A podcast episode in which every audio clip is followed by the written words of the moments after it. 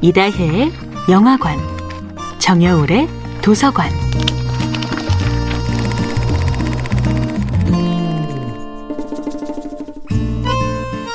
안녕하세요. 여러분과 아름답고 풍요로운 책 이야기를 나누고 있는 작가 정여울입니다.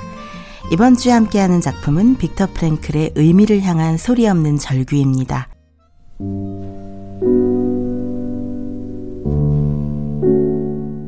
나치의 수용소에서 매일 인간 이하의 취급을 받으며 먹을 것, 마실 것, 입을 것은 물론 살아갈 이유조차도 찾을 수 없었던 빅터 프랭클.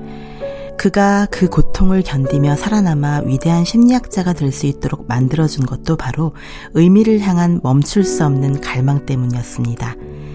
그는 수용소에서 인간의 추악함도 매일 보았지만 인간의 아름다움도 매일 발견하려 애썼습니다.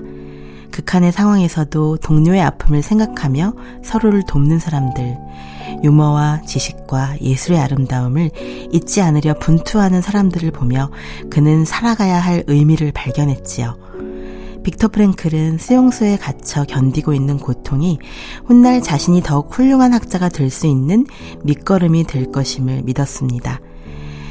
로고테라피, 즉 의미를 통한 치료라는 개념은 인간이 자신이 추구하던 의미를 찾을 수만 있다면 어떤 희생도 감내하며 생명까지도 바친다는 점에 주목했습니다.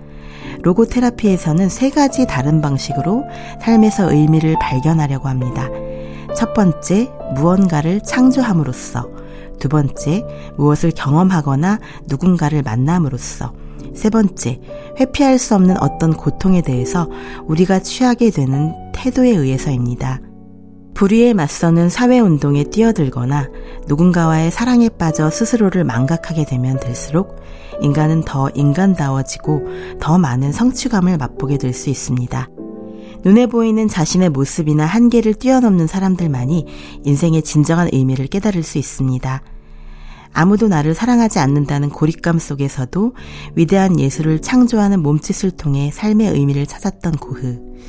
나는 음악가인데 귀가 들리지 않는다는 고통을 견디고 오히려 귀가 거의 먼 상태에서 더욱 위대한 음악을 창조했던 베토벤. 바깥 세상의 박수 소리가 아니라 내면의 의미를 탐구하는데 전력 투구했던 모든 사람들이 그렇습니다. 우리는 고통 속에서도 의미를 찾음으로써 매일 더 나은 존재가 될 수 있습니다. 정야울의 도서관이었습니다.